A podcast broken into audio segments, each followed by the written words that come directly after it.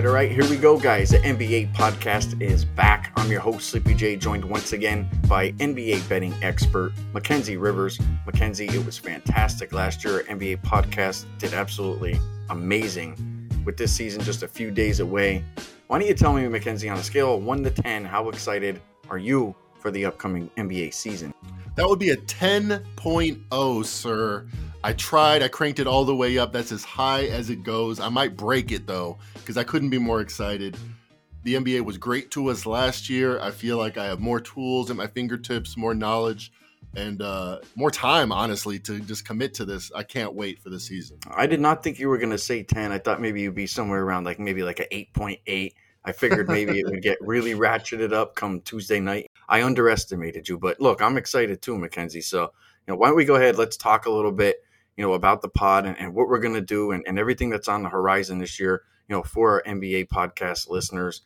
The podcast, this one here that we're going to do, this is going to be a Western Conference preview. Mac and I will talk about every team up, down, neutral. Here's what we're going to do we're going to give you guys three Western Conference team totals that we like. We're either going to go under, we're going to go over. Now, the next podcast that we drop, it's going to be the Eastern Conference preview. Same exact format, no surprises. But we do have some surprises for you guys this season and before we get into that, let's go ahead and let's talk about this upcoming Monday. Now, guys, its season starts here on Tuesday. And we got Curry versus LeBron. We got Embiid versus Tatum, TNT doubleheader to go ahead and kick off the season.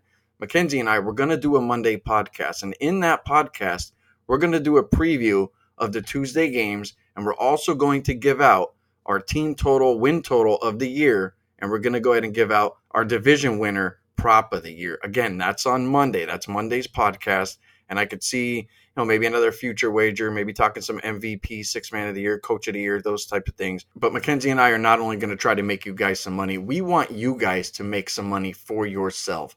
So what we did was we developed a contest for you. So Mackenzie, why don't you go ahead and tell everybody what the contest will be about and where they will be able to go ahead and find that? Yes, you want to go to pregame.com to the forum section. We're going to have we want to be you know, involved with you guys during the season, talking the NBA, talking different teams, different matchup. So we thought of this on pregame.com. You go to the forums page on Wednesdays. We're going to record on Tuesday nights. We're going to have a contest. Pick five players that you think we're going to score the most points on a Wednesday night of NBA action. So you might want to go off the board, or you might want to pick the five highest scorers in the NBA. A lot of other people are going to pick that too.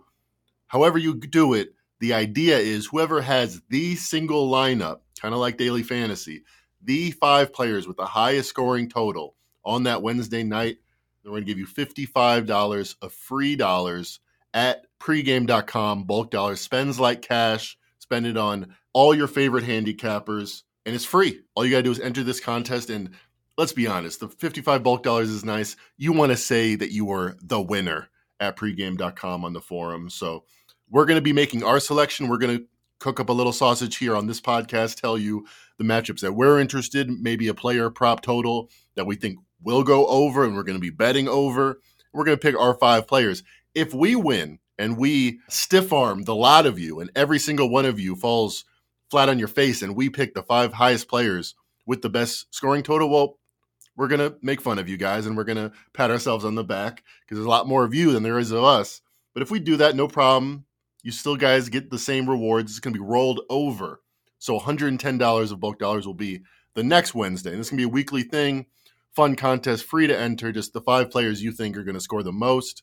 And uh, we're going to be right along with you. So it should make for some interesting conversation, I think. All right. So you guys got that one. That will be in the pregame.com forum. We'll sticky that thread right at the top. So you guys who are going over to pregame and signing up and doing all that, it'll be right there. You guys go in there, you put your players in, say these are the five players I think that are going to be the highest scores for the day, and I'll lock that thread at seven o'clock tip off, and then we'll come back and we'll see who won. So that's going to be fun. I think that there's going to be you know a lot of winners with that throughout the season, and as Mackenzie said, you know if we if we take you guys down, we'll go ahead, we'll roll that over and try to get you guys some more money. You could buy picks from me or Mackenzie or Fezzik or whoever. So it'll be interesting. And then on Fridays, and I'm really excited about this one it's a situation that probably many wish that they could be in. Mac, I know you're excited about this. Why don't you tell them what our Friday podcast feature is going to be? Yes, sir. The Friday's featured segment is going to be the Fezzik bankroll bet. So when you're Steve Fezzik and you have a mansion and a yacht, uh, one of your problems is you can't necessarily get down every which way you want to get down. So you got to partner with people. And uh, thankfully, with our uh, hard work last year and our success at last year, I think we've shown Fez, and he was he was uh, let's say impressed with our 57.1 percent collectively over 345 plays documented on pregame.com. 57.1%. So he's like, all right, young ones, good job. This is what I'm going to do for you. I'm going to do what I do best, let you what you do best, and collectively, it's going to be best for everybody. So this is what we're going to do. We're going to have an individual bet we make once a week during the Friday podcast called the Fezzik Bankroll Bet. It's going to be $500 a pop that Fezzik has been kind enough to tell us he will fund. And even better, he's going to do what he does best. We're going to handicap, we're going to put our brains together and think of the single wager, side or total, that we like on the next day's card of the NBA. So Saturday's card, recorded on the Friday podcast. We're going to give that to Fez. He's going to use his 30, 40 outs, whatever he needs to do. He's going to get us the very best number in the world. He's going to get us down. We're going to take a screenshot of that wager. We're going to post that to our Twitters, and you guys get to participate. You guys get to see it done. I think, honestly, Sleep, when we do the NBA, I don't know a duo that takes in the whole picture the way that we do.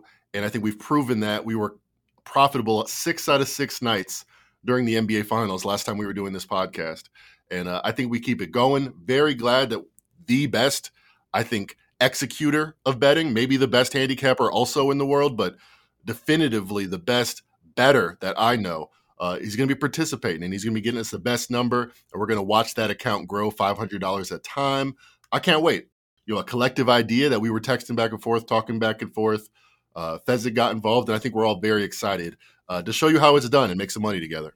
That's going to be super exciting. So let's just leave that where it's at. Let's wrap this up. So here's what we have, guys. So our two main podcasts for the NBA season, they'll be on Tuesday and Friday, released at night, same as they were last season.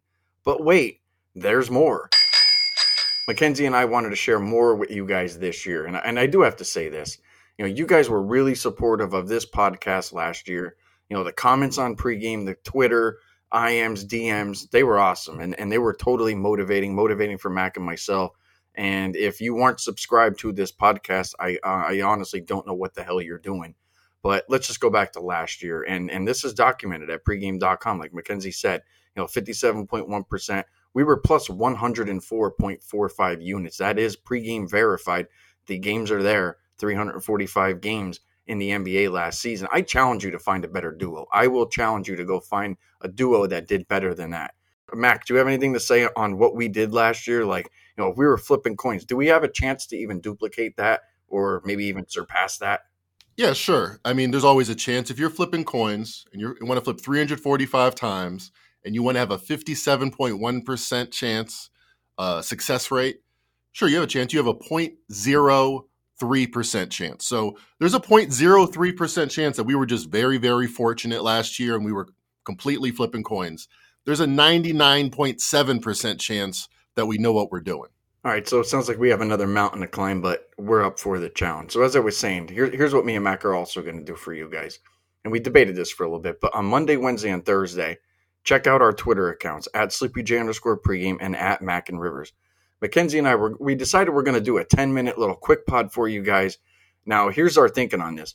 One of us are going to try to sell the other one three wagers for the day's card. And handicap, it's going to be graded on a scale of 1 to 10. And we're going to have to buy one of those picks. We'll come up with an agreement on that. And then we'll make that our wager of the day. Now, again, those are quick podcasts. They'll only be available on our Twitter account, SoundCloud, or the pregame.com forum. You will hear this spiel again on the next podcast and on Monday's podcast. But we want to make sure that everybody knows, you know, what exactly is going on with the NBA podcast this upcoming season. So with all that out of the way, let's go ahead. Let's dive into the Western Conference preview. Let's go ahead and let's start out with the NBA champions from a season ago. The Golden State Warriors, our pick last year on the podcast. So the Golden State Warriors right now, the odds to win the title, and we're taking a consensus shop line from pregame research. Golden State Warriors right now to go ahead and win the title, plus 650 Their season win total is set at 51 and a half. Mac, it's the bad boys from the Bay Area. How you feeling about Golden State going into this season? Uh, I don't know if I feel as good as I did about a month ago. I mean, everything seemed rosy. It seemed like the perfect mix of uh, Draymond Green and Klay Thompson on their last uh, vestiges of being an elite player, while they have, uh, you know, a stable of guys that are right on that precipice of Jordan Poole's already an elite player, you know, top 50 player in the league. And they have guys in Moody. Wiseman has started to show signs in the preseason. Kuminga played finals minutes last year as rookie season. That never happens. That said, I think they got to trade Draymond Green. I don't think that he is worth uh, the juice is worth the squeeze at this point. And it's not just the fact that he punched a teammate, but it looked like as hard as he could and knocked him out cold, which is less than ideal. Uh, it's because they had to bench him during the finals. This guy's getting $30 million a year, wants an extension, wants to be a max played guy. He hasn't been that guy for a long time. And I think he's arguably the best help defender in the league. I don't think he's worth the money that they're paying him. And I think that's a big elephant in the room. I think he knows it. I think it might have, he said he denied it, everyone denied it. I think it might have had something to do with his frustration at Jordan Poole because Jordan Poole, probably by the end of this weekend, is going to get a four year, $120 million deal. He is part of the Warriors' future. So there's that turbulence upsets the apple cart a little bit. Whether or not that affects their over under in this bet, I'm not sure. I, I, I think before this came up, it was the same question. They're good enough to win 60 games. Last year, all three of their big three missed a ton of games. If that happens again, they probably get around this number. So it, it's more of a bet on the health of the big three, but uh, I'm gonna be I'm gonna be on the sidelines of this one.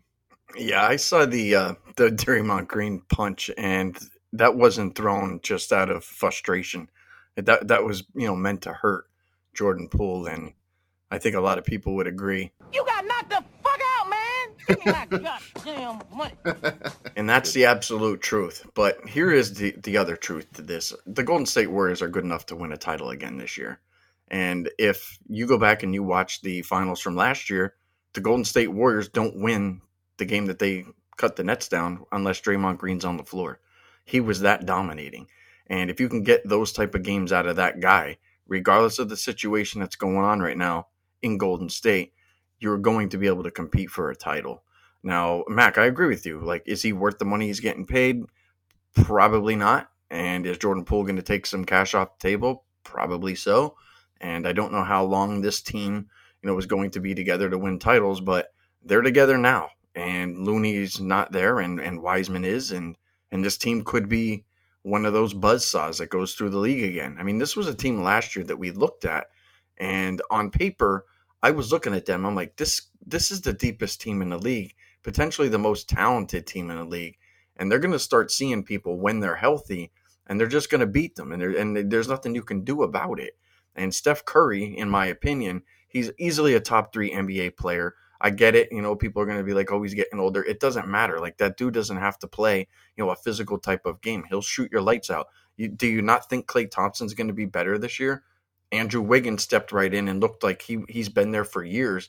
Wiseman's going to make a monster difference down low. Like I can see this team, you know, potentially going over this win total rather easily. I think they could certainly win the title. I haven't made my official title bet thus far, but we'll go ahead and, and, and you know we'll see you know how everything works out with the Golden State Warriors. With that said, let's go. Let's jump over to uh, the Phoenix Suns. Current title odds right now at ten to one. Season win total 52 and a half. Mac, how you feeling about Phoenix this upcoming season? On paper, this is the same team that won 64 games last year, had the best scoring margin, looked like a buzzsaw, looked like the team to beat, It was the title favorites coming in. And then they had the playoffs. And not only did they lose in seven games in the semifinals, but they were embarrassed. They had one of the worst seventh games I've ever seen. How much of that was Chris Paul's hamstring? How much of that was uh, previously undisclosed, since reported bout with COVID that might have inflicted the Suns right around their trip from the game six in Dallas to game seven back in Phoenix. I don't know. When in doubt, you look at a larger sample size, and Chris Paul, since he left Houston, has covered about 60% of his games one year with OKC and now two years with Phoenix. Maybe there is some bugaboos in the regular in the playoffs that Chris Paul is not going to be able to get over. He's a year older. He's one more year into his vegan diet. Maybe that superpowers that he got from that switch uh, will one day wear off. But this number seems low to me. I, I, I look to the over. The Warriors, I think their title odds interest me more than their win total because I think they might coast a little bit, might rest a lot of guys. They only won 53 games last year. With the Suns, it's reversed. I'm less optimistic about their playoff chances, but I think this number seems low to me. I think they win 55 plus games. I think this team's built to win in the West. I think that they're going all in again here, and I think that they have to because you know they almost lost eight, and as you mentioned, you know Chris Paul is getting into the twilight, but you know Chris Paul last last year in, in some of those playoff games, he he clearly knocked the Pelicans out all by himself. That guy was just amazing, and he made me you know reconsider my top point guards of all time. I mean, I thought Chris Paul was amazing, but this is if they're going to do it, this has to be the team. Otherwise, I think after this year, Mac, I think you'd agree this team's probably not going to be together the way that they are now. But they have to stay healthy. You can't beat, you know, good basketball teams in the playoffs if you're not healthy. And Paul wasn't, Booker wasn't, and now there's no Crowder on this team. And I actually think that's an upgrade with Cam Johnson stepping in. So I'm not against the Suns in any way. I was actually a little concerned last year, you know, going up against that team, you know, in, in certain games and in playoff series, going, you know what, this, this team's good, man. Like, I don't know if their records are fugazi and their their season win total right now set at 52 and a half. I'd kind of be with you, Mac. I think that they can go over, and like you said, like they're, they're probably more built for like the regular season versus the playoffs. So that's kind of where I'm at with the Suns right now. I'm I'm, I'm more or less neutral on this team, but kind of leaning a little bit more towards um, you know being being optimistic. If we get the Chris Paul that you mentioned from the Pelican series, if that's the guy that we get all year, Suns are going to cruise. Suns are going to be a great team. His points per game, his turnovers per game went off a cliff in the Maverick series. If that's if that's the guy we get, then I mean, we don't have a chance to get to this number. So I'm optimistic that there was a reason why he fell off the last few games of last season. Because Chris Paul, for the majority of the year, I agree with you, was was rewriting the record books in, in, terms of all time great point guard play. All right, so Mackenzie and I kind of looking up a little bit here on the Suns. Let's jump over to a team that everybody's talking about, and that's the LA Clippers. Their title odds are actually better than the Suns right now, seven to one right now. Current season win total, same exact as the Suns at 52 and a half. Mackenzie, a lot of people think this could be potentially the best team in the NBA. Kawhi Leonard should be back and, and probably healthy. How are you seeing the Clippers this year? I mean, this is a team that, that a lot of people last year did not expect to make, you know, the playing game or the playoffs or any of that. And look, they give everybody a tussle, and that was without Kawhi Leonard. I mean, you're going to add potentially a top 10, top 15 player on this team now. Are you looking at the Clippers with a plus or a minus? If you think Kawhi Leonard's a top 15 player, then this number is probably where it's at. Maybe it's a little high. I think Kawhi Leonard's more likely a top five player. And I know he hasn't played in 18 months. But the last time I saw him play in a playoff series, he dominated Luka Doncic and the Mavericks. I know Luka had some crazy numbers in that series, but when it was winning time, Kawhi 40 plus points, 70% shooting, best defense on on the floor it was incredible. And he did the same thing versus Utah to give them a chance in that series. And then he goes down during one of his best games. He gets a nick on the knee. Shocking to me, he doesn't play not only the rest of that year, but the next year. And I'm optimistic. Kawhi Leonard, still 30, not you know terribly old. He's come back from injuries before. I'm optimistic, even if he's a point worse, even, even if he's not six and a half points to the line like he was at his peak. This is still adding a top five player to a roster that should have made the you know I mean was in the play in last year, one of the top 10 teams in the West. You add 5 points to any team in the West that's in that level and you're looking at a championship contender. It all depends on how you view the Clippers. I think the Clippers are kind of what I expected and they happen to have some bad injury luck.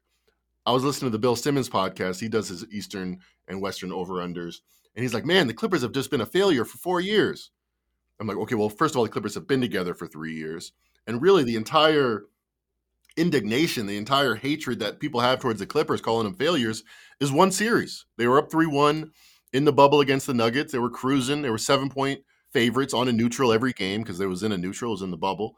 And they dropped not one, not two, but three games in a row. And it was miserable. Paul George comes out afterwards talking about how terrible mentally the bubble was for him. Kawhi Leonard doesn't say much. But yeah, it was a failure. It was an epic failure. All of those guys' legacies get a ding. But other than that, these Clippers have been what we thought they would be, in my opinion. Maybe the best duo in the league, and outside of them, probably the deepest team in the league. I think this team, power rating wise, even if Kawhi Leonard takes a step back, is right there with the Warriors, right there with the Celtics, arguably the best team in the league. If Kawhi Leonard is, if if, you, if I knew for a fact, if God came down to me and said Kawhi Leonard is just as good as he was the last time you saw him, then this is the best team in the league, in my opinion. You know what I'd like to do with this team, Mac, is I would like to bet them to go ahead and make the playoffs, and or maybe potentially find an alternate team total, something where if Kawhi gets hurt and Paul George goes down for you know a period of time or something like that, we know that the market's going to react you know in a haste way, and I don't think that that's probably the correct way to think because this team's deep, as you were saying. Like they have John Wall, they have Norm Powell, Luke Kennard, Nick Batum, Robert Covington, Terance Mann. Like this team's deep all around. They can fill holes. I think that they can afford some injuries, you know, to one of their two stars or both of them at times, which I think that some of these guys, you know, will end up being rested at some point. But this is a team where th- this is a team that I want to stay away from. I want to wait and see. Uh, probably a team that I'll end up looking to, to go ahead and wager on, you know, throughout the year and say, you know what, this this team's good. Like if the, if the, if I see like and I would say maybe there's a good chance that they have like the number one scoring bench in the league, number one defensive bench in the league, something like that. Then I want to go ahead and, and try to be a little bit proactive with this team. So it's a team I'm waiting on. I think that a lot of people are buying into the hype. I hear a lot of people going ahead and betting this Clippers team uh, total over. So it's a wait and see for me. I'm going to be neutral on them, but this this could be a it's going to be a tough team to knock out. Well, I'm buying in. I'm diving in right now. Give me my first best bet over 52 and a half. You mentioned Norman Powell. Uh, probably not one of the first four names that most people think of when I think of the Clippers. That's exactly what I'm banking on. I'm looking at, uh, I have a chart here. I make my own player ratings, but I also chart what other media institutions have him. And he's Norman Powell, one of my most underrated players versus what I think versus the media. CBS had him 96th in the league. ESPN had him unranked out of their top 100. I think he's like the 62nd best player in the league. And they just threw him in. By the way, the last time we saw these Clippers healthy with Kawhi Leonard and Paul George, number one shooting team, not in the league, ever. Number one three point shooting team ever. 42% from range, also best free throw shooting. They added a guy that I think is one of the more underrated players in the league in Norman Powell. I understand Kawhi Leonard is Mr. Load Management, and 65 games is probably optimistic. I think give me 60 games, give me 55 games of Kawhi with Paul George, with Reggie Jackson, Norman Powell. I'm not expecting much from John Wall, honestly. I think he's going to come off the bench and be some help, not John Wall that we know of in the past. Ivica Zubac, they have too much talent. One injury doesn't kill me. Give me the over Clippers 52 and a half. All right, so Mac's going to go ahead and give out a best bet. And what we're going to do here, we're going to give out three teams that we each like, uh, total either under or over. With that said, let's go ahead. Let's jump into this team's not that good. So, we, as you guys know, we're in the Pacific Division. Let's talk Sacramento Kings. The odds for this team right now to win the title, they vary. Right now on like FanDuel, you can get 490 to 1 all the way up to 700 to 1. But the team total for this team right now is set at 34. Mac, I'll go first with these guys. These guys are going to be pretty quick for me. I think Sabonis helps this team. I think Harrison Barnes has just been a staple there, you know, kind of a glue guy. De'Aaron Fox, he's he's actually one of my favorite point guards in the league. I think he has a a pretty high ceiling. You bring in Kevin Huerter from Atlanta. This is a good team. I think they can win 34, 35, maybe even 40 games. Could they sneak in the playoffs? I don't know. I'm not going to go in and pull the trigger on this team on on any type of season win total or, or you know go on out on a limb and bet them you know to go in and win a title or a division or anything like that. But this is a team that I'm excited to watch this year. I think that they could surprise some teams and, and be really pesky. So that's where I'm at with Sacramento right now. How are you feeling about them? The Seattle Mariners making the playoffs makes me lean towards the over here. Let me explain. Prior to the Seattle Mariners making the playoffs, they had the longest North American playoff drought. Now that designation belongs to the Sacramento Kings. Hasn't made it since 2005. Of course, they, they wanted to make the playoffs before, but now it's got to be part of the franchise's mission to end this monotony. What makes them different is that during this year, almost every team that's in the 8 to 10 range much rather be 10 or 11, hopefully, than 8 because of the prospect of Victor Wembanyama, who 7 4, shoots like Kevin Durant, handles like Steph Curry. I mean, I'm being a little bit hyperbolic, but you get what I mean. He's the number one prospect, maybe ever, maybe since Kareem, maybe since LeBron. He's one of those guys. So anybody else has reason to tank because making the playoffs doesn't mean much compared to the chance. We're going to talk about the Spurs. They tanked and got Tim Duncan. Gregg Popovich in his last year might do that again. The Kings, I think, want to make the playoffs. They have a core that's mature enough. De'Aaron Fox is 20, year 24. Domantas Sabonis, two time All Star. He's not in the place where he wants to waste a year or two tanking. I feel like this team's going to go for it. So that makes me lean to the over. I think they're a team that's going to be eager throughout the whole season. Uh, so yeah, that's my take on them. All right, I dig it. You know, I, I kind of wonder what Keegan Murray's going to look like because I don't think we know his ceiling. We know Davion Mitchell, the guy off the bench. Um, he comes out and, and you know he could put points on the board. You know, he's kind of like a, a sixth man of the year kind of candidate. I would probably lean over with you with that because, like I said, I think this team could surprise teams, and I think they will be undervalued. I could see the sports books just looking at Sacramento like it's the same old Sacramento team from you know all the years past where they just haven't done anything in so long, and kind of just really just underrating this team, and maybe we could sneak out some money with this team. Now the next team, Mac, is it fair if I give up on the team before we even start the season? well, have they given up on themselves? If so, then yes, it's fair. I don't believe that they have, and let's talk about the LA Lakers talk about LeBron and and the rest of the crew. So their title odds shop consensus Lions go ahead. Let's call it 20 to 1 and their season win total right now is at 45 and a half. Mac, let me give you a couple concerns with this team. One, I tried to back this team multiple times last year to go ahead and make the playoffs, to go out there and win games. And I get it. Like they, they weren't exactly the healthiest bunch. Russell Westbrook, he didn't seem like he fit very well into this team. And I think a lot of people are banking on health with this team this year. And there's going to be a wager that I'm going to talk about. I'll probably talk about that on our Monday podcast that I want to make. But I don't know if if health is going to be able to hold out with this team. And and that's really where a lot of my dislike for this team comes from. And a lot of, you know, the look, I made bets on this team last year. I, I put confidence in them and I was betting them to win the title and it just it, it didn't come up roses. Let's just let's just say that. So there's no way I can mess with this Lakers team, Mac. There's just no way. I have to see this team go out there and perform and see what kind of role that they because I think there's going to be a different makeup to this team. And with Darvin Ham stepping in, this is not going to be the same team. At least, at least I don't think that that operates on the floor like they did last year. Like they have to change. Uh, I think a lot of things with this team, and, and without me seeing it and saying like, "Hey, this works" or "Hey, this doesn't," I don't want to put any wager on this team. I don't want to fade them. I don't want to play on them. I just want to stay the hell away from the Lakers and say, you know what?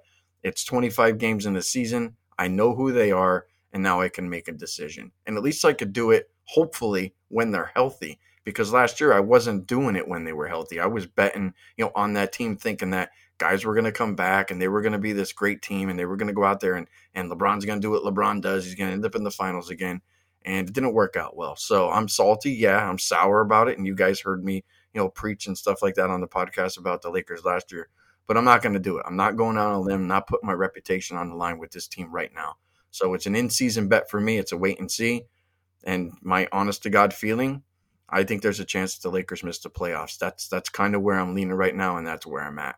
How about you, Mac? How you feeling about the Lakers? Are you as pissed off at them as I am? Well, I'm not pissed off at them. I did lose uh, one max bet on the Lakers last year. It was, it was definitely pissed me off, but generally I was all right. I was pretty pessimistic on them, which was the right attitude to have with the Lakers. This season, entering this season, I'm cognizant of the fact that this was a title favorite last year, expected to have the best record, that's now expected to be the seventh seed by win total. That's a huge downgrade that the Vegas market has made for a team that dealt with a lot of injuries last year. I think the downgrade's appropriate. I'm not sure if it's too much or too little, but I think it's appropriate because yes, Anthony Davis should play more games this year. LeBron James should play more games this year. They were 11 and 11, 50%, 500, a 41 win team with both those guys active. And zero answers, zero questions were answered about their relationship with Russell Westbrook. After the season last year, Westbrook said, They said they wanted me to be me, they wanted Russ to be Russ, but that wasn't true. Whoa, shots fired. Shots fired. I thought there was zero chance that Westbrook would be on the roster when he said those words. By the way, Brian Windhorst, longtime ESPN reporter, longtime close with LeBron, he said after that, that well, Russell Westbrook cannot be on this team after saying that. He made that clear. In fact, he went as far as to say he said that to guarantee that he will not be on this team. Well, sometimes the trade market dries up and he's still on this team. And you can feel the tension. You might have seen the viral video. Patrick Beverly, new Laker, is trying to gather everybody together for a preseason game, which is weird. He's trying to gather them together, a little mid game huddle. Westbrook wants no part of that life. So that's not going to work. However, Darvin Ham, new coach, fresh eyes, he had the idea to bring Westbrook off the bench. They're trying that in the preseason. I think that might be a solution that works. Just have him, you know, like blinders on, focused on his 15 minutes of superstardom a game, and kind of separate him from the rest of the team. Maybe that will work because there's zero chemistry right now between Westbrook and the rest of the crew, especially LeBron and AD. So that makes me pessimistic. That said, on paper, this is better than the seventh team in the West. So I'm wait and see. I'll be happy uh, if they're clicking like 2019 to say, okay, this team is far underrated. I don't think that's going to happen.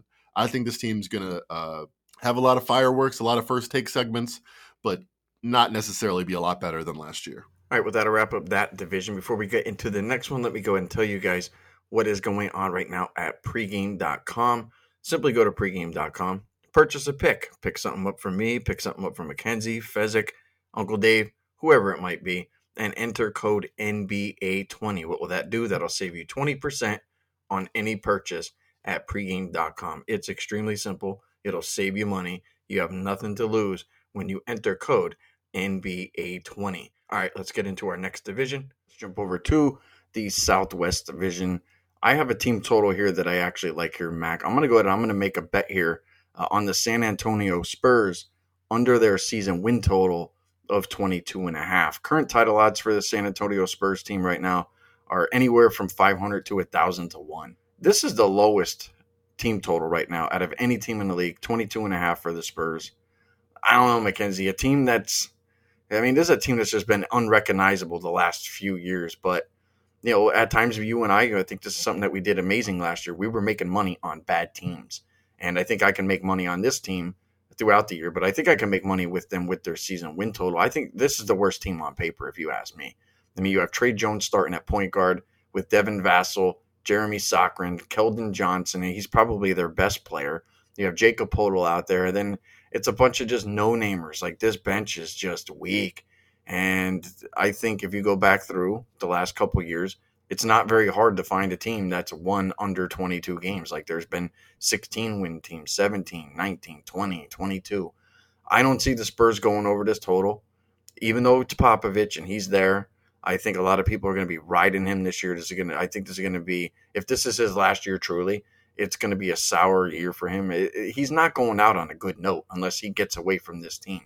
So I just see nothing but disaster in San Antonio this year. This team's not that good. There, there's a couple little bright spots here or there, but mm-hmm. over 22 and a half wins is something that I will not entertain.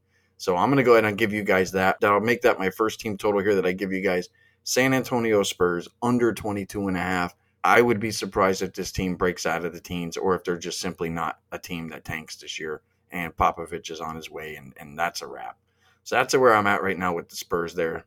Mackenzie, how about you? I agree with the pick.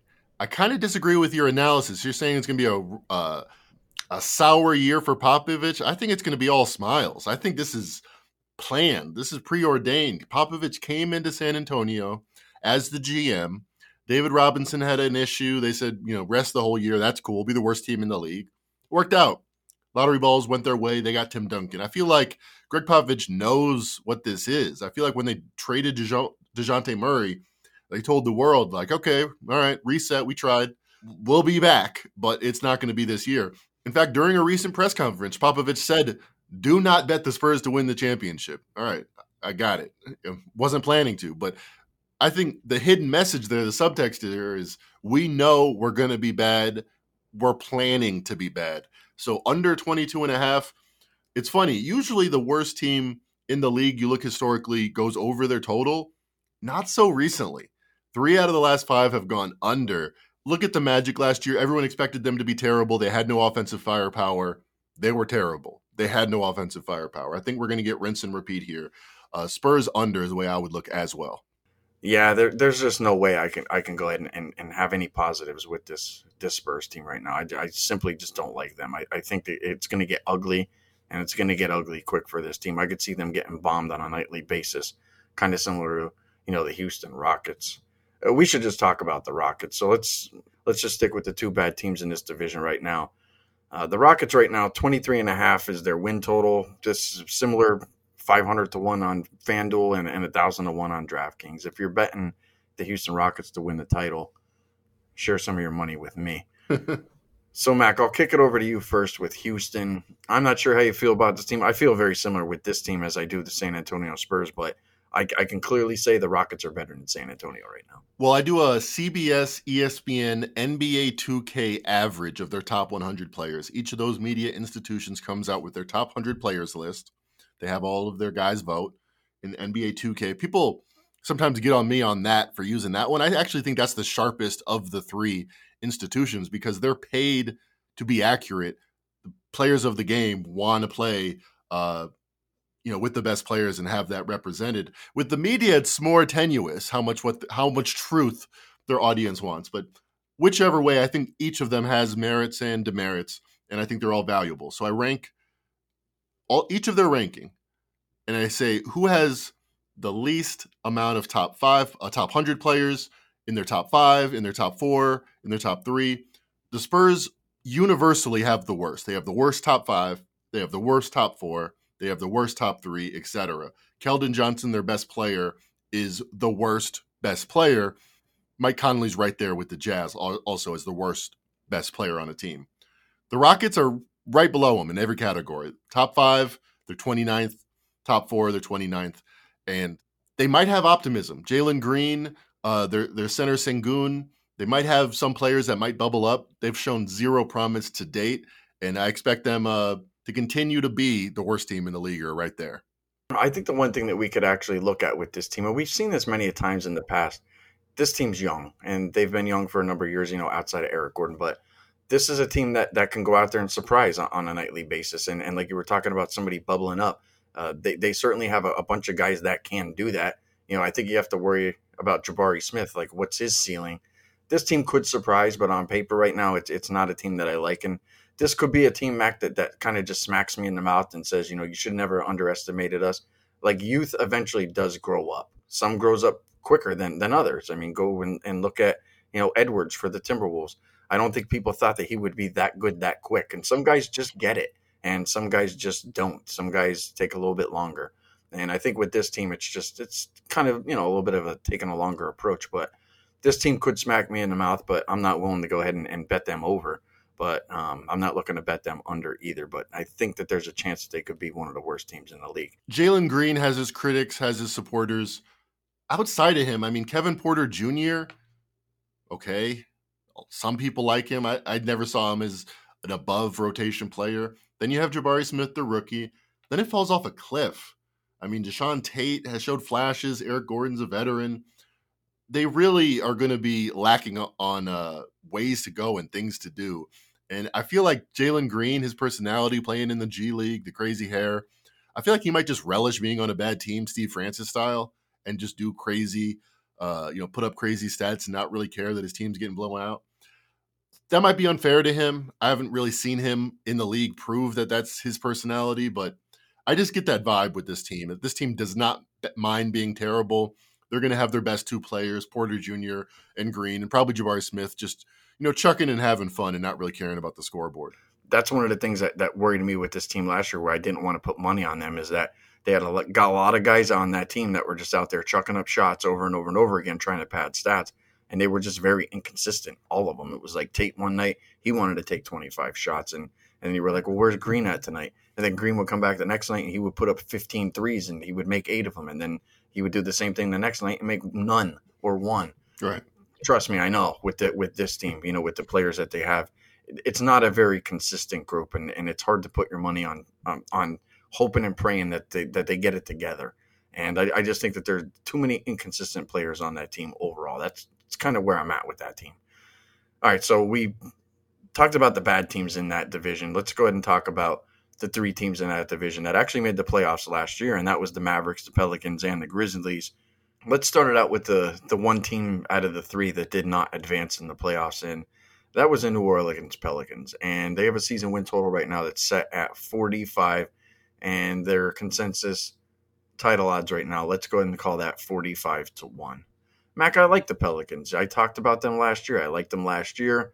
Went ahead. I thought they would upset the Suns. And look, they, they gave me entertainment, right? I mean, that team was not the same team in the beginning of the year that they were at the end of the year. I mean, you bring in CJ McCollum. Uh, Ingram was hurt for a little bit. I think they started out the season like 3 and 16 or 3 and 19. It wasn't a good start. There's no Zion Williamson. And now he's back I'm optimistic with this team. I think that there's a good chance that they go over their win total because I don't think people are grading Zion in this lineup correctly and looking at the results from the beginning of last year and the results from the end of last year. I just think this team's being mispriced. And I sat with you a couple days ago and we were talking about, you know, this team in Vegas and you said, you know, coming down the stretch and in the playoffs against the Suns, they looked like they were playing like a 50 win team without their best player. And that kind of struck me. It kind of made me think a little bit. And I'm like, all right, cool. Now, I already like the Pelicans over. I'm going to go ahead I'm going to make that a bet. So I'm going to give that to you guys. I'm going to go and play the Pelicans over 45 wins.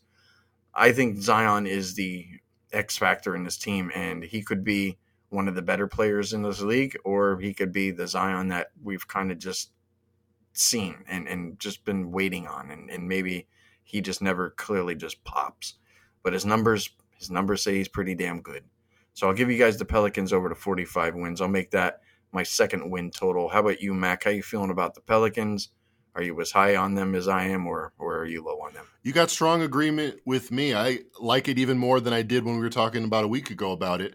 In fact, I gave it out on Straight Out of Vegas AM, now with its own feed. Be sure to check that out. Gave it out at 43 and a half. It's been ticking up. So one reason to listen to these pods early and often, check out Straight Out of Vegas AM. You mentioned the second half of last year. I think this is the stat to key in on. Brandon Ingram played 10 games, regular season games, after the All Star break. The team went 8 and 2 straight up, 8 and 2 ATS. Then they put a scare into uh, into the Suns and put move that to 6 games. I that's the team I think is about a 45, maybe even better win team. They added CJ McCollum, Brandon Ingram's finally coming to his own and defensively, rebounding wise, they were very strong in many areas. I think that team doesn't lose a thing. I think that team is intact, and I think Zion Williamson, the way that he plays, is all upside. Whether he, if he gets hurt, then okay, we're dealing with the same team that I think would win 45 games last year, so that's fine. That's right where the number is. But what can, he can add, I think, is immense. Because yeah, we saw Point Zion; he can play off the ball, but I think the def- the defensive and offensive rebounding is something that is unique in the NBA. No other player has that combination of speed and power. I think that's plug and play. I think you you can say we want you doing screens, we want you bringing the ball up, we want you running the court, and I think it just adds. It doesn't take anything away from the established, you know, success that we saw in the second half of last year. Remember, this was a new coach last year in Willie Green, and you mentioned it. They started out three and sixteen and they said, okay, let's go ahead and make the playoffs and almost make the second round. That's a huge turnaround. Willie Green deserves a lot of credit for that. And I think that trend line is going to continue to tick up now that they're adding one of the most exciting players in the league. Uh, that's also, we saw this at Duke, one of the more selfish, selfless players. Uh, he just figures out where he fits in and he excels at it. Zion Williamson. All right. Well, I'm pretty damn convinced after that. Make me feel even better. It's funny you didn't tell me that a couple days ago. I probably would have went down to one of the sports books and placed a wager down uh, on them while I was there. But needless to say, I can I have my own sports book, so I can go ahead and do that. Let's go ahead and let's jump over to a team that really confused me last year, and that's the Memphis Grizzlies. Mac, right now, consensus odds for them to win the title right around twenty three to one. They have a season win total of forty nine and a half. Now, this is something that I think that a lot of people fall into and it's something that I that I fell into last year. I did not see this team doing what they did last year going into the season. When you have a player named Desmond Bane and Dillon Brooks and, and Adams, we all know who Adams is, and guys off the bench like Jones and Clark, it's like where's the all-star name? Where's that John Morant or you know where's that you know Zion Williamson or or Jayson Tatum or somebody like that? Like it just it's like a band of nobodies, but they played like they were the best team in the league at times.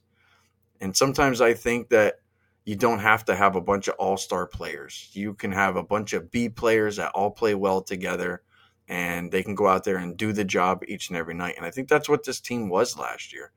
But I wonder if they overachieved, and I wonder if Desmond Bane really is, you know, uh, a top player in this league, or Dillon Brooks is a top player in this league. So I didn't, I felt like I didn't go into the season with my eyes wide open, or maybe I did. I don't know with this team. I just felt like they just they just didn't have that name, and they didn't have the the all star recognition and all these you know banners and things like that with with this group, and and I underestimated them. So that was my fault, and I'm, I'm sure you've probably done this before, Mac, where you just look at the roster and you're just like, where's the highlight reel at? Yeah. Outside of John Morant, where's the highlight reel? And that's kind of what I fell into with this team last year.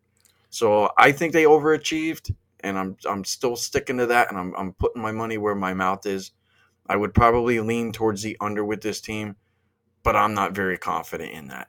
How about you, Mac? How you feeling about Memphis? Do you, do you have any of the same feelings, or did you have any of the same feelings that I had last year with this team? Yeah, I do. And in fact, this is one of my three picks under 49 and a half wins for the Grizzlies. And it's a lot of what you're saying. I think this is the stat to key in on. 21 and 5 was the record that the Grizzlies had without their MVP candidate, the guy that does everything when he's out there, John Morant. That's how good the ancillary pieces for the Grizzlies were. Everything was clicking. By the way, that 21 and 5 is actually a lot better because the last three games, nobody was playing, not just John Morant. So in competitive games where they weren't resting guys down the stretch, 20 and 2 straight up. That's how good the Grizzlies were.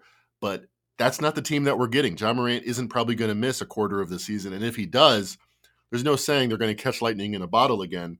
I think we have to look at this team when John Morant is out there, and that team is five and a half points worse on defense with Morant out there than when Morant sat last year. So he's a young player. He's going to get better in defense. He's going to get better at slowing the game down and you know helping his teammates and team play better defense.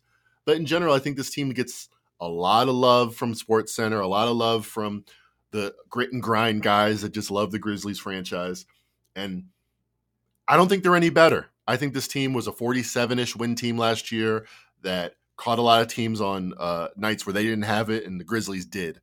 A lot of guys are better in the West, and that's pretty much the heart of the handicap. The Grizzlies aren't any better, but the Clippers, a lot better. The Lakers, I think health wise, better, probably talent wise, better.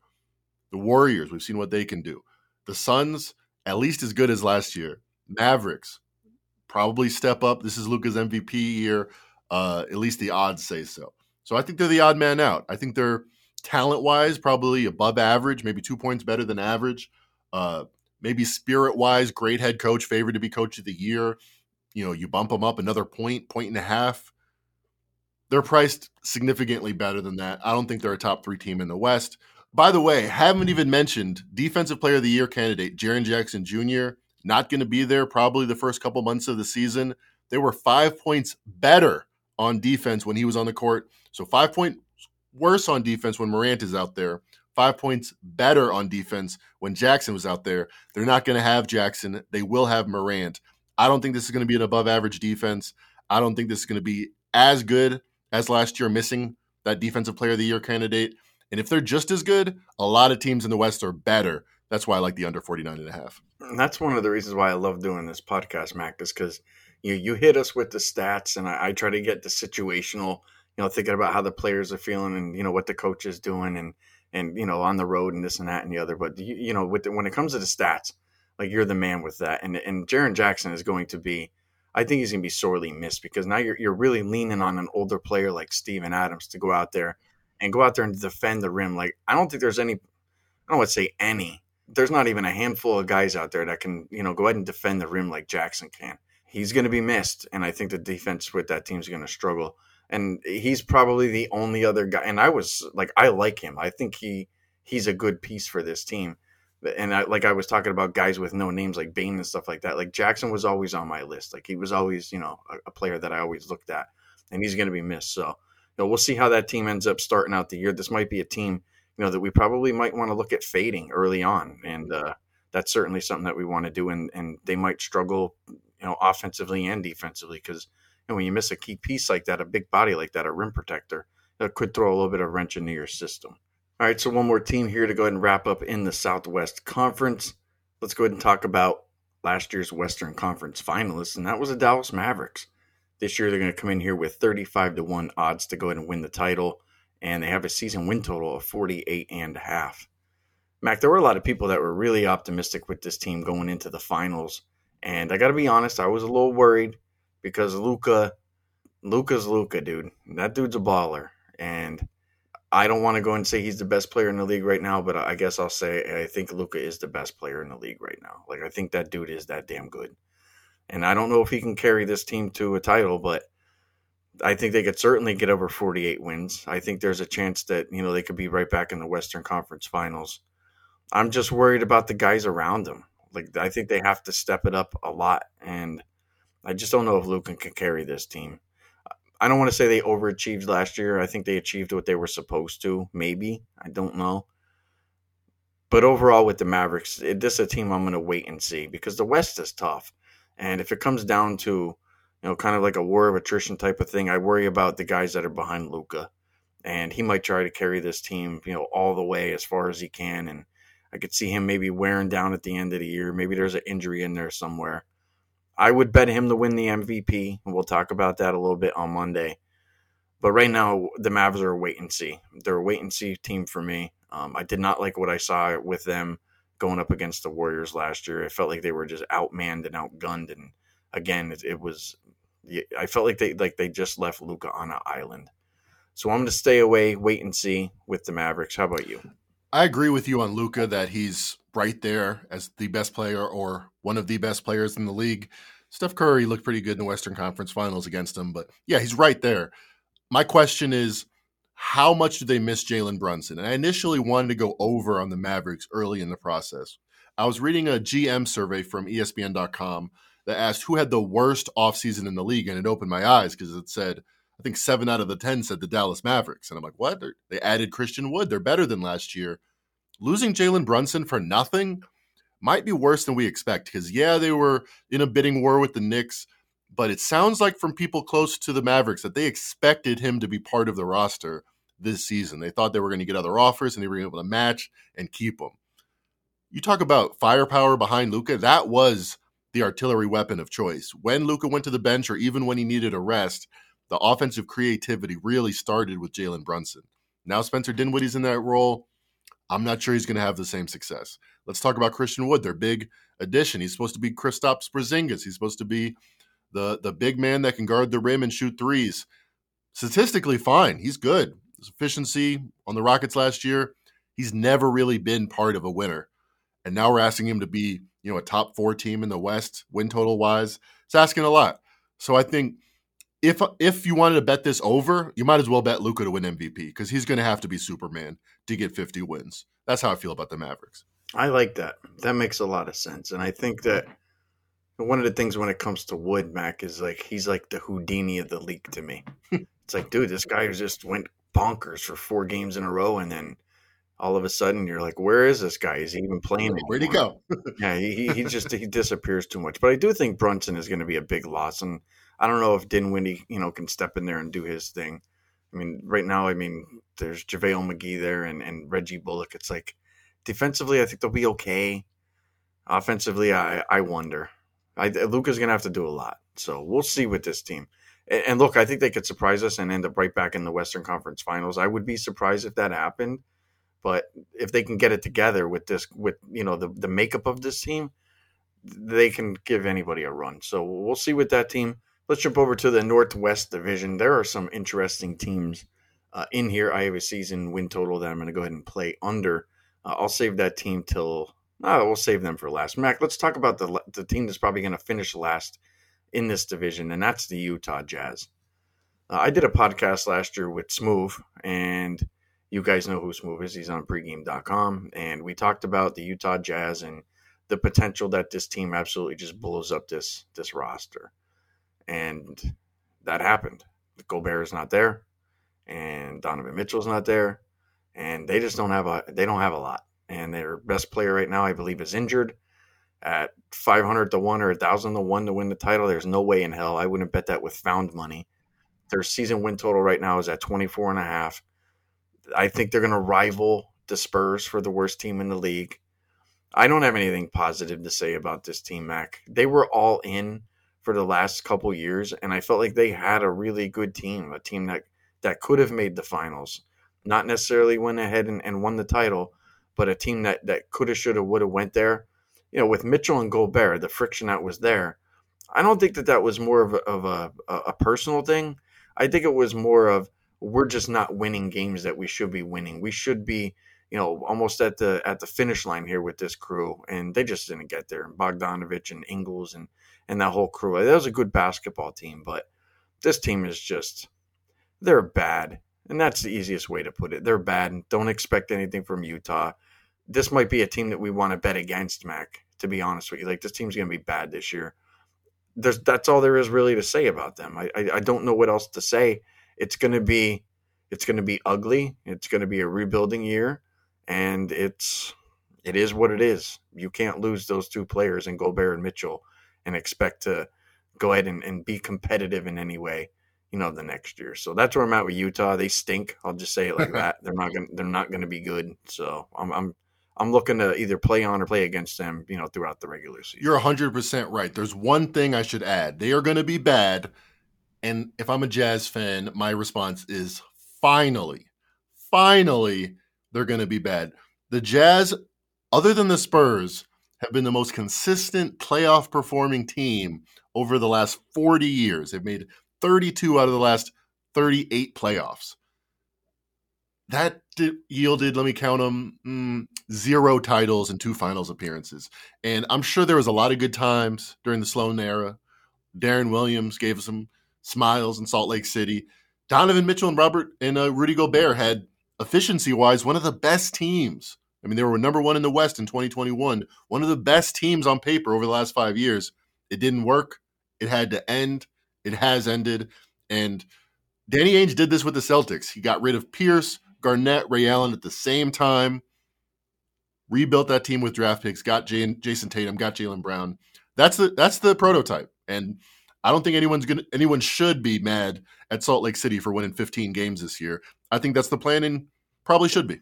I do have to question what you said a little while ago about Mike Conley being the best player on this team. Would you say that Sexton might be better or or or Clarkson? It's an interesting question. Conley uh, looked washed at the end of last year, so he's down arrow. So he's you know how far has he fallen from being a top hundred player in the league last year, top fifty player in the league? Probably the beginning of last year, I would have estimated. I don't know. Jordan Clarkson, though, I know what he is. He's pretty effective. He's a sixth man for a reason. He has a specific role. And Collin Sexton, he was good when the Cavs were bad. Every year the Cavs got better, he got worse. That is not what I'm looking for in a leader of a team where he usually doesn't perform as well when the when the when the teammates step it up. Sounds like a guy that's, you know, good team, rather good stats, bad team guy.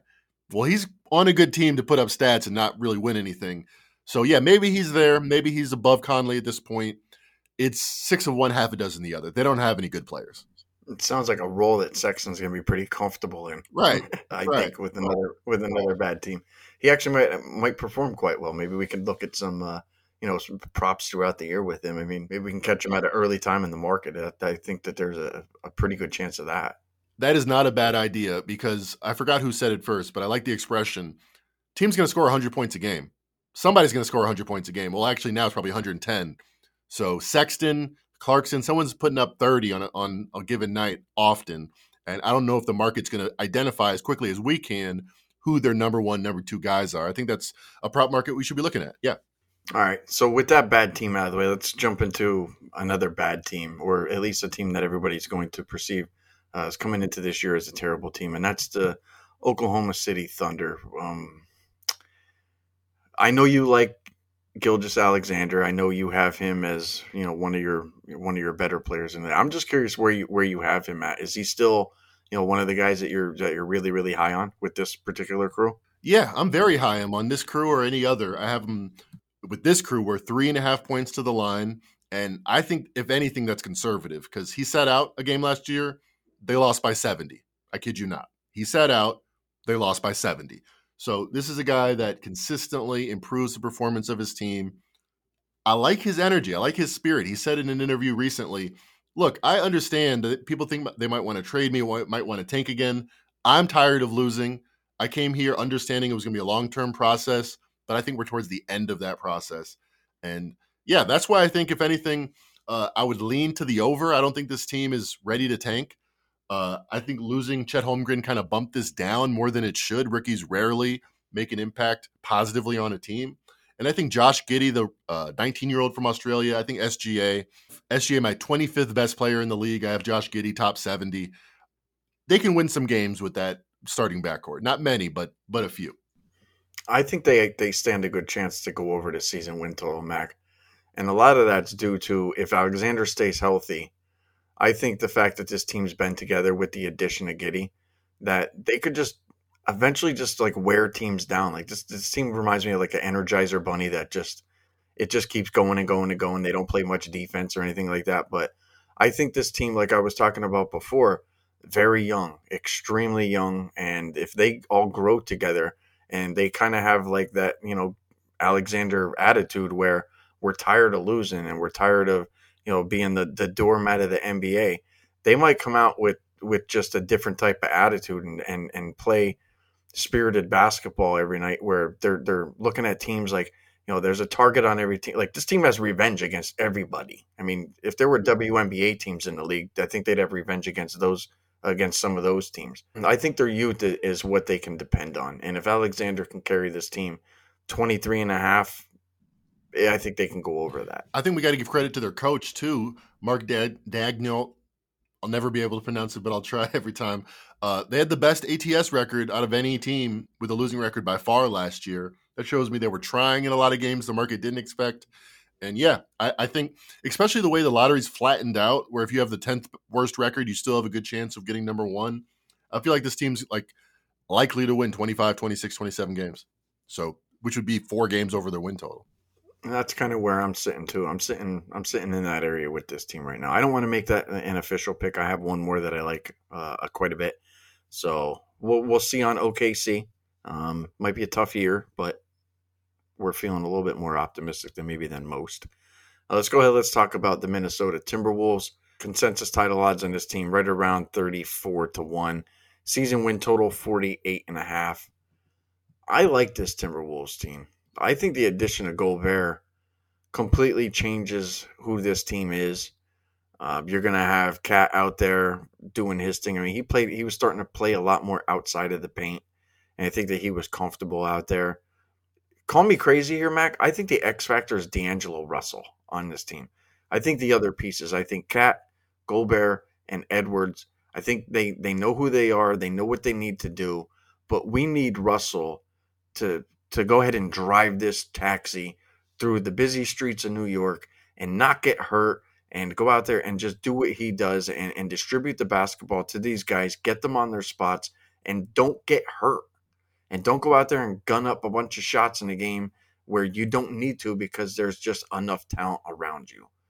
This is a sneaky team. This is a dark horse team to me.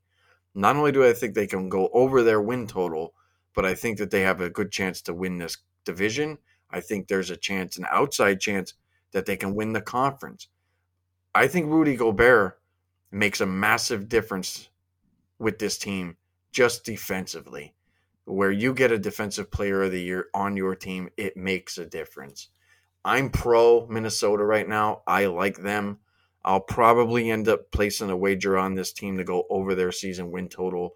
Even if a player gets hurt, I think there's enough depth on this team and enough talent that they could potentially go ahead and at least keep me in the running to go ahead and cash that ticket.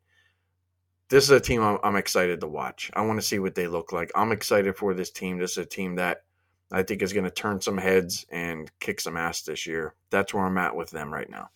I tend to agree with you. I, I think this is a, a, team much like the Grizzlies last year that has a lot of uh, reason to be energized for the regular season with the addition of Gobert.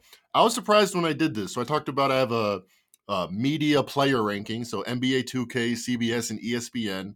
And according to them, their player rankings and averaging them, the Timberwolves have the second best big three in the league. Only Giannis, Jrue Holiday, Kevin, and Middleton with the Bucks are a better big three, according to the media, than Karl-Anthony Towns, Rudy Gobert, and Anthony Edwards. You mentioned the X factor might be D'Angelo Russell, also Jarred Vanderbilt, an above average player. I'm surprised to see them that high. And you talk about this as league as a big three, but higher ranked than the Warriors' big three, higher ranked than the Sixers' big three. They have three arguably top 30 players. And I don't really disagree with those rankings. I think Karl-Anthony Towns is probably closer to 30 than 20 which is what most people media media members have him in. But I think his weaknesses are masked by Rudy Gobert quite well. I think it might look kind of weird to have seven footers out there, but when Karl-Anthony Towns can has 35 foot range, Rudy Gobert can't shoot a lick. Karl-Anthony Towns really doesn't want to get messy. Rudy Gobert, defensive player of the year, every single year candidate. Seems to be a good marriage to me. I, I, I'm optimistic on this team. I want to wait and see but on a game to game basis, I think I'm more likely to bet on this team early in the season. I think what's going to end up being a, a real trouble spot for any team playing this team is is trying to beat them on the glass. Like I don't see anybody beating this team on a nightly basis on the glass. Like I think you're going to have to have these high shooting percentage teams that that can just go ahead and, and, and pretty much just fill it up. Because if you're not making buckets against these guys, I don't know how the hell you win the rebounding battle uh, on any given night. I think that's going to be the biggest struggle for some of these teams, and it might even take a seven game series to kind of figure it out. But on a nightly basis, I think the teams are going to struggle um, just on the glass, and I would more than likely probably play this team over. So I am optimistic with them. Here's a team I have no clue about. I don't know what to do with this team, Mac, and that's the Portland Trailblazers. The, the sports books are kind of weird with this team right now. So on FanDuel, you can get 180 to 1. On DraftKings, you can get 80 to 1. So let's just call our shopped consensus line uh, 100 to 1. We'll, we'll do that. And Dame Lillard's back, and CJ McCollum's not there. They bring back Nurkic. They ship out Covington. They bring in Jerami Grant, Josh Hart. We know he's a, he, a team player. Gary Payton III, who I think he, he played a huge role last year in the Warriors, you know, going ahead and, and raising the banner to go ahead and win the title. But I don't know what to make of this team. I don't know if Anfernee Simons is is the answer to the departure of McCollum. I don't know how Dame feels with this team. Their team total right now for the season at 39 and a half. I'm worried, but I do have faith in Dame. How do you feel? And tell me how you feel first, and I, I could probably, maybe you can go ahead and coax something out of me with this team. I have more faith in Dame than the media by far. I don't understand the the reappraisal of Damian Lillard. So Damian Lillard's been a top 10 player perennially. He hit that famous shot. One of only two players in NBA history to have multiple series ending shots. Him and Michael Jordan did that thing. So he's a top 10 player every year. Last year, gets a new coach. There's a trade request, which he later refutes, kind of goes after that media member that, that said that, because uh, apparently it wasn't true. And he's also hurt. Abdominal injury doesn't play 50 games last year. So after being seventh by ESPN in 2020, eighth in 2021, he's now 14th. CBS has him 13th. NBA 2K has him 18th. I haven't changed my rating on Damian Lillard at all. He's Damian Lillard. He had like a bad shooting stretch of 20 games, and now he's a, from a top 10 player to a top 20 player. Not in my opinion. I still have faith in him. That makes me like uh, or lean to the over. Don't have as much faith in the rest of the squad. Anfernee Simons got a big deal, probably too young, so they're they're betting. I mean, it worked out with Steph Curry. You pay a guy really young, maybe he turns out to be better than you expect, but I think he's kind of overpaid at the moment. Jerami Grant, same thing. Big splash. Not sure it's going to work right away. So, um, Optimistic on Damian Lillard becoming a top 10, rejoining the top 10 player club. More pessimistic on the rest of the team. Leaves me pretty neutral on this over under. The only reason why I would even consider this team to actually win a bunch of games this year is because I felt like they lost all hope. When you lose your player in Damian Lillard, that I mean that's not going to be a fun season, and you know that. And they probably had worries that this was going to end up being a team that was blown up, and maybe they're just here filling in for a year, and they're shipped off to, you know, some crumb bum team in the league, and you know it's just uh, what do you have to look forward to? Well, now you have Damian Lillard to look forward to. He said, "I'm coming back. You know, I'm going to be a trailblazer. This is where I want to be." And and I believe that. Like I actually do believe that. And I think Lillard, in my opinion, when it comes to new players, could probably just mix in with that dude. Like he seems like he's just a likable guy that can get down with anybody on any given night. Don't matter who you are, what color you are, it does not matter. Like Dame Lillard just seems like he's just a genuine dude. Like I could see if I knew him, he would be a buddy of mine. That's just the way that I always felt about him. And I think if the players feel the same way and they kind of just have this, I could see this being like a just a team that can just glue together. And if you're gluing around a guy like Lillard, I think they can make good things happen. Defensively, I think this team will be okay. And I think Jerami Grant and I think Simmons, you know, being inserted into this lineup as kind of, you know, new new key pieces. And they're not bad players. I mean, we've seen what Grant did when he was in Detroit, and we've seen what Simmons did, you know, just last year. But I mean, I watched Simmons when he was with Arizona. I mean, the, the kid's pretty talented. I'm optimistic, but we do have to see what this team looked like. And, and, and if I see, you know, a lot of high five and a lot of smiles early on there, Mackenzie, I'm going to look to bet on this team because I feel like the market probably will not have them priced correctly. So there's a team I'm, I'm looking forward to it. Just and I think a lot of it, Mac, is probably like we want Lillard, right? Like we want to see the best players in the league, especially a guy like that that can go out there, shoot your lights out, and we see him, you know, on the, on the screen in these highlight reels. It was like like when you miss the best players in the league, it sucks. Like when KD went down and Klay Thompson went down, it was like, dude, like the league's just not the same. And the league was not the same last year without Damian Lillard. And I will say that. So I don't know if you felt like that with Dame and, and uh, probably uh, multiple other players, Mac, but like that's the way I felt. Like the NBA missed Dame Lillard last year, and now he's back. I think he might have something to say. You talk about how I bring a certain uh, quantitative aspect to this podcast. I think you've demonstrated clearly right there that your sense of these things is right on, right on, dead on, hit the nail on the head.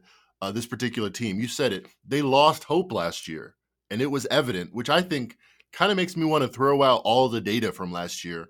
If you look at ATS margin going back to 1995, this Blazers team last year, without Damian Lillard for most of it, was the worst team against expectations of the last 27 years wasn't even close. Negative 4.6 ATS margin. Besides them, the worst was minus three and a half. So by a point plus, worst team against the market we've ever seen. The market, you're talking about not pricing them correctly. They couldn't price, they couldn't bring their power rating low enough to how bad this team got last year with a new coach, without their best player, without their talisman. I feel like I want to just throw that out. I want to see what this project looks like this year and start fresh because last year was as bad as we've ever seen. And that's one of the things I love about doing the podcast. I'll say it again. Mackenzie will fill in uh, all the numbers for me. Let's fill in the last number here, and that's going to be with the Denver Nuggets. I'm going to go ahead and give you guys this one. I'm playing their team total under 50 and a half. So this will be my third team total that I'm going to go ahead and play for this podcast. Right now, their title odds right around 20 to 1. Look, Mac, this is going to be a good team and I'm I'm saying that right up front. This team will be good this year, but I think it's going to take time. I think there's going to be an identity crisis with this Nuggets team to go ahead and start out the year. And here's why. You bring in Jamal Murray, and I think a lot of people are really optimistic about him. He hasn't played basketball in quite some time. You bring in a guy like KCP, he's been all over the league. He's just another body that they have to put out there that people just aren't familiar with. Michael Porter, I don't have anything against the guy, but he's hot and cold. And when he gets the ball, he wants to shoot. And I think that that's going to create a lot of issues with Murray. I think there's going to be a lot of what do we do with KCP? And then you have a guy like Aaron Gordon who, look, I, I he's probably in the top 100, but he, he, I don't think he's really any better than that. But it all comes down to Jokic. The MVP of this team is going to have to change the way that he plays this game. And we've seen what this team looks like when he's out there doing what he does best. He's running up and down the court. He he kind of reminds me of like LeBron when LeBron played the five. He was able to run the break. He was able to distribute the basketball, rebound, shoot threes, shoot from the inside, just do whatever he needed to do. This dude's an NBA MVP player.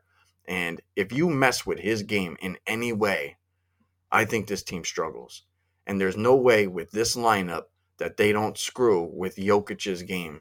And that's one of my biggest fears is that it's going to take him a while to get going. It's going to take Murray a while to get going. KCP, Michael Porter, if he can even stay healthy, this team's going to struggle early. So I'm calling for an identity crisis with this team through the first 20, 25 games of the season.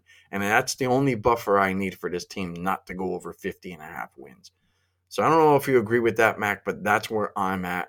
This team's going to be good, but it's going to take them some time to figure out who they are, what they are. And once they do that, look out. This team's going to win games and they're going to beat good teams.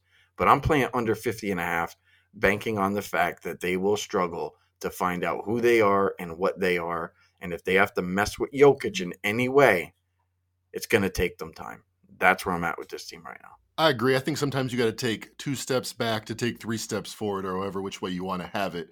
Jokic was singular, unique last year in how much he did for the Nuggets. One of the sites I look at, Dunks and Threes, has a great site.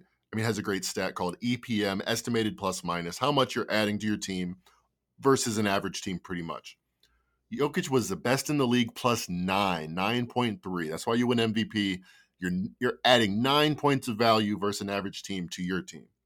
Next best on the league was Aaron Gordon. Next best on the team was Aaron Gordon. One, plus one. Nobody else on the team was better than average, was adding to this team. So, okay, all right, well, sounds like a good time to bring in a former All Star and Jamal Murray or an All Star caliber player. That changes a lot of things around. I'm not sure this team uh, will figure it out right away. However, in the playoffs, no team built around one guy has ever done anything. Ask James Harden. Luka Doncic kind of got close last year, not really. This team's going to need to change their identity kind of a lot. So I'm not sure if I'm with you on the 50 and a half. I think I lean to the under. But early in the season, I think they're a great bet against team uh, because they're going from a one man show to something completely different. I'll be betting against that team certainly in the beginning of the year. And look, if I lose the team total, I think I'm going to make enough money in the beginning of the year on them that I'll never feel sour, you know, with this team. And I like what you said about Jokic and, and being a one man show with this team. The other issue I have with this team too, Mac, is it's it's kind of like the old NBA retread, like the big name, like a DeAndre Jordan, Ish Smith. It's like, well, what are these guys really going to do for you at the end of the day? If this team has any type of injuries, asking those guys to fill in, to fill in a key role is, is tough. Now, look, I like Bones Hyland. I think there's even a really good, I think there's a good chance that that dude could be like six man of the year. I think that that's not out of the question. I like him, but outside of like, outside of him and maybe like Bruce Brown for defense or something like that, I don't like the depth of this team. I think they have to stay healthy and they have to figure it out, and they they got to do it early. So uh, I'll stick to my guns here with Denver under, and I'll be betting them. I'll be betting against them to go ahead and start the season. But that'll wrap up the Western Conference. Good stuff there uh, from Mackenzie. A little bit choppy there, Mac. Our first podcast in uh, in quite some time, but I'll tell you what, man, it was fun.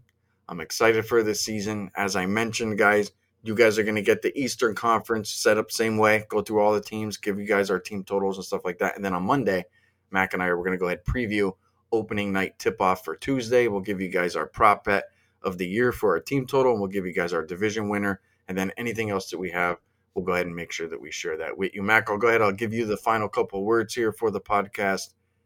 What do you got? Chip, chip, choppity, chip, chip, chop. Chopping it up with you always top of my list. You want to take that out? I don't know. It's terrible. No, no, you're good. Well, we got work to do, Mac. We have a we we have to go ahead and show up this year because there's no way that we can go out um, and, and, do what we did last year and, and at least not not perform. We got to at least be half as good. So we'll see. I do know this: our pregame clients were extremely happy last year, and I think our podcast listeners were extremely happy um, as well. So we're going to do our best to go ahead and duplicate uh, for you guys again this season. I'm glad to have Mackenzie back, and and this is what we do. You know, we sit down and, we, and Mac, how many texts do you think we'll end up sharing probably uh, each and every day throughout the NBA season, just getting ready for our podcast and and digging through bets? I hope you have your phone on. Uh, have your phone on silent and have it charged. I'd say over under 17 and a half a night. It's right around there. I'll tell you, man, we found our best bets, man. We found we found winners all year long communicating with each other. And that was uh that was I think that was the key. The fact that me and you were able to go ahead and talk and attack from uh, both directions. But that'll wrap it up, guys. You guys know where to find Mackenzie and I on Twitter at SleepyJ underscore pregame at Mac and Rivers. Make sure you guys like, subscribe to the podcast. This was the NBA edition of RJ Bell's Dream Preview. With that said, make sure you guys check out the Eastern Conference coming into your feed.